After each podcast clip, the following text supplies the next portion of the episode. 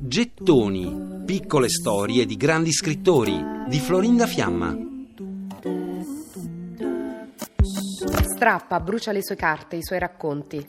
Fa testamento, lascia ogni cosa che possiede, lascia i suoi scritti al marito, anche se lo esorta a pubblicare il meno possibile, a strappare, bruciare più che può. Catherine Mansfield ha una febbre di scrivere, ma è terrorizzata dalla malattia.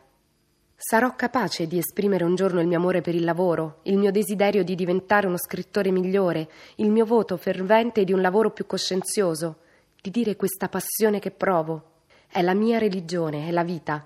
Sono tentata di inginocchiarmi davanti al mio lavoro, di prostrarmi, di restare troppo a lungo in estasi davanti all'idea della creazione.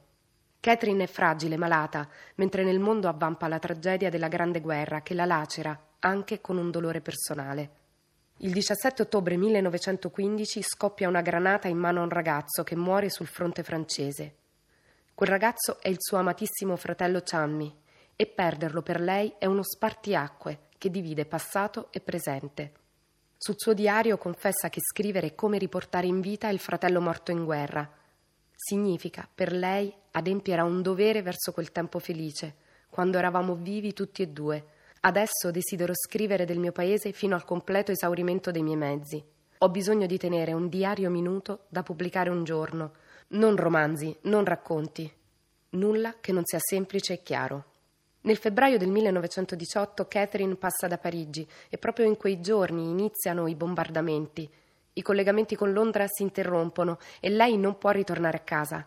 Tre settimane di Parigi tra le bombe in cui le sue condizioni fisiche peggiorano moltissimo, ma la scrittrice, nonostante lo sconforto e il costante pensiero della morte, non perderà mai la forza per continuare a lottare sino alla fine. Il suo diario si conclude il 10 ottobre 1922 con queste parole. Quando io dico ho paura, non ti crucciare, amor mio. Noi tutti abbiamo paura quando ci troviamo nella sala d'aspetto di un medico. Eppure dobbiamo entrare là se l'altro che resta può mantenersi tranquillo, è questo tutto l'aiuto reciproco che ci si può dare. Tutto ciò mi sembra serio e audace.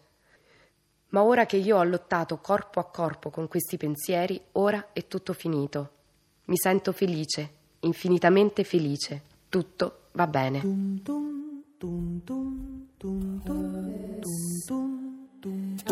Per riascoltare e scaricare in podcast gettoni.rai.it